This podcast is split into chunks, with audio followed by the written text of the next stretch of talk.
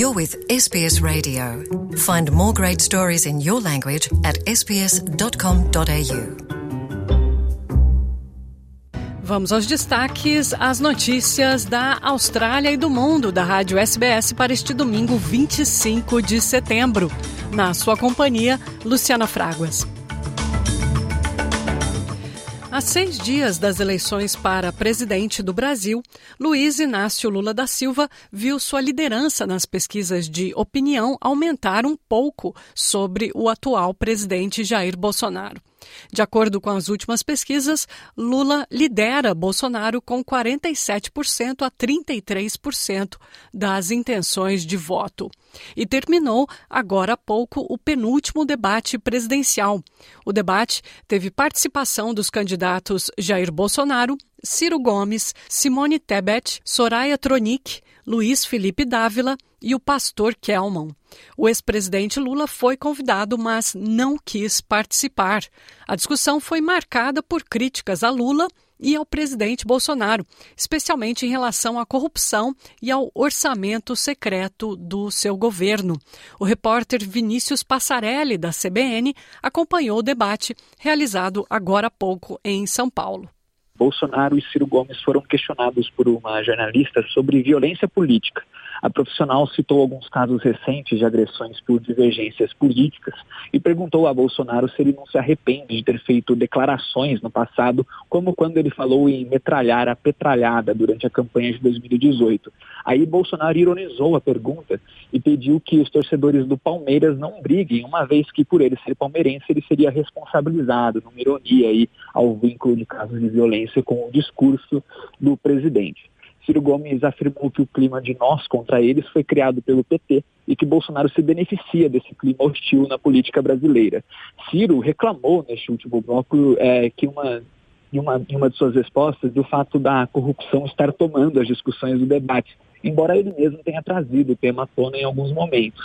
Ele citou os escândalos dos pastores do MEC e disse que Bolsonaro passou o pano para o ministro. O debate, de uma forma geral, foi marcado de fato pelo tema da corrupção e pelas críticas ao líder das pesquisas, o ex-presidente Lula do PT, que não compareceu ao debate. Essa semana, os dois principais candidatos, Lula e Bolsonaro, fizeram campanha em Minas Gerais, o segundo maior colégio eleitoral do país, com 16 milhões de eleitores aptos a votar, quase a população inteira da Austrália.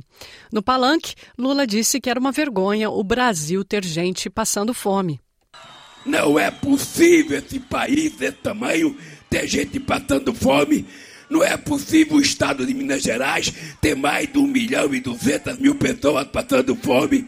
Já Bolsonaro, também em Minas Gerais, discursou e optou por criticar Lula. Vocês querem a frente da presidência, o ladrão da República. Nós somos a maioria. O apoio da China à Rússia parece estar diminuindo depois que o ministro das Relações Exteriores, Wang Yi, pediu reforços renovados para Vladimir Putin tentar uma resolução pacífica na guerra na Ucrânia. Há 6 meses, o presidente da China, Xi Jinping, e o russo Putin declararam uma relação diplomática e bilateral sem obstáculos. Mas à medida que a guerra na Ucrânia continua, o apoio de Pequim parece vacilar.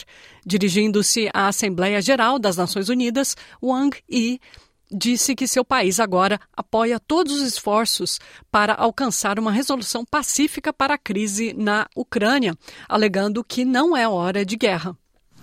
China supports all efforts conducive to the peaceful resolution of the Ukraine crisis. The pressing priority is to facilitate talks for peace. The fundamental solution is to address the legitimate security concerns of all parties and build a balanced, effective and sustainable security architecture. We call on all parties concerned to keep the crisis from spilling over and to protect the legitimate rights and interests of developing countries. O ministro das Relações Exteriores da Rússia defendeu a guerra de seu país na Ucrânia. Também em discurso na Assembleia Geral das Nações Unidas e depois em uma coletiva de imprensa, Sergei Lavrov rejeitou o que descreveu como uma histeria sobre a realização do referendo que a Rússia anunciou que vai fazer nas regiões de Luhansk, Donetsk, Kherson e Zaporizhzhia. O chanceler russo descreveu as votações como parte de um processo democrático. The inability of Western countries to negotiate and the continued war by the Kiev regime against their own people left us with no choice but to recognize the independence of the Luhansk and Donetsk People's Republics and start the special military operation aiming to protect Russian and other Donbas residents and to eliminate the threats against our security, which NATO has been consistently creating in Ukraine. Líderes ocidentais, como o presidente dos Estados Unidos, Joe Biden, argumentam que os referendos são uma farsa e um passo em direção à anexação ilegal dessas regiões, alegando que os resultados não serão reconhecidos internacionalmente. Uma pessoa foi morta e muitas outras ficaram feridas em um ataque russo que atingiu um prédio residencial perto do rio Dnieper, em Zaporizhzhia. O prefeito de Zaporizhzhia, Oleksandr Staruk, disse que as forças russas estavam atacando outras áreas quando um dos mísseis atingiu o prédio. O morador local Mikola Bochayek disse que se mudou para escapar de um bairro que era constantemente bombardeado apenas para ser confrontado com a mesma ameaça em outro lugar. It's been around 2 weeks since I moved from Kramatorsk. There was constant shelling. My home is ruined. You understand where Kramatorsk is and what its role is in the east of Ukraine. We moved here. My daughter works here. I live at my friend's. Everything was quiet and normal. And here you go. O presidente do Timor-Leste, José Ramos Horta, também falou na Assembleia Geral das Nações Unidas em Nova York. Após seu discurso, ele conversou com a ONU News sobre a situação no país, que celebra 20 anos da independência. Falou também dos efeitos da mudança climática e sobre o avanço da língua portuguesa no país. Ramos Horta abriu a entrevista falando do depósito de gás Greater Sunrise, que é motivo de grande disputa e interesse australiano. O presidente de Timor disse que o depósito de gás pode render $100 bilhões, mas que se países mais ricos ajudarem Timor, o seu país não vai precisar explorar o gás natural da região. Ramos Horta disse que Timor-Leste é um emissor insignificante de CO2 e precisa de apoio financeiro de países ricos para tentar reverter os desastres trazidos pela mudança climática. Sobre a língua portuguesa, Ramos Horta disse que até 2030, metade da população do país deve falar português. Em 2002, talvez 1% de timorenses entendiam português. Hoje já perto de 40%. Portanto, em 20 anos recuperamos o português e continua a aumentar, continua a progredir. Talvez aqui mais a 10 anos, para cima de 50% já falam português. Contribuição grande, primeiro, do nosso próprio país, que investe, segundo, Portugal e terceiro, o Brasil.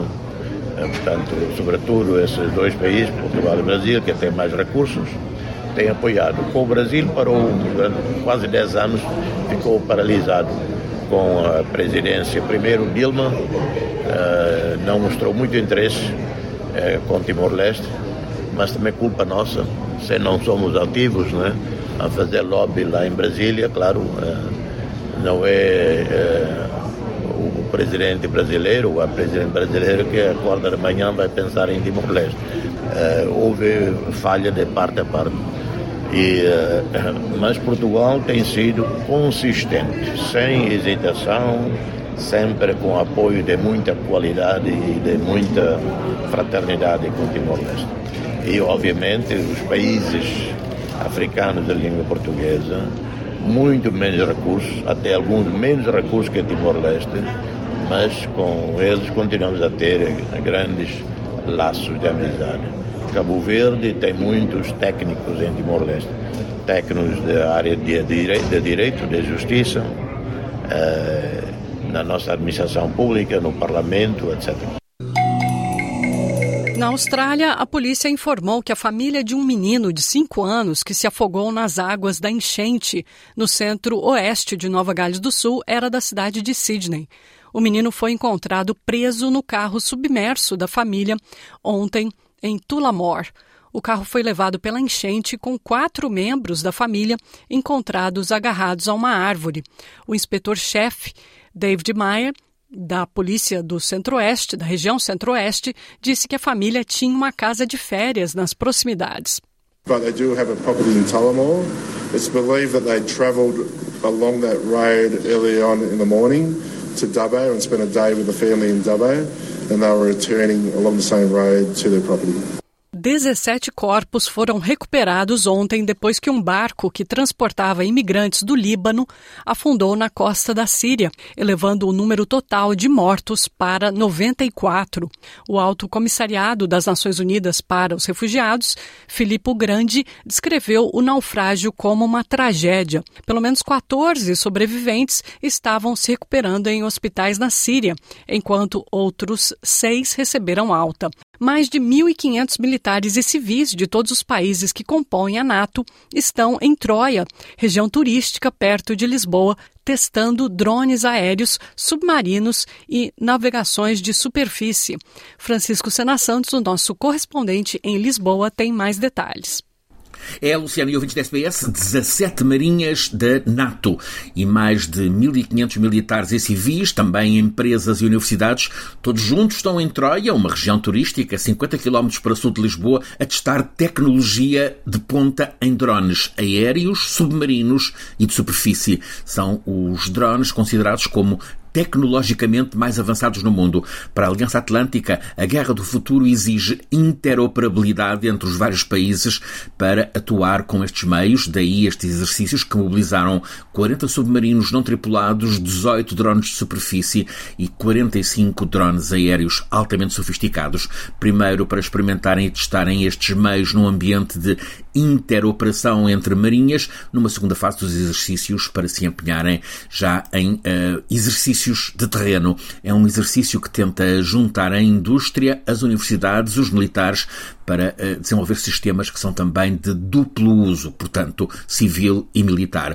Entre Troia e Sines, a sul de Lisboa, na região do Alentejo, Portugal tem a chamada Zona Tecnológica Livre, onde empresas e academias associadas às marinhas da Aliança Atlântica podem testar drones.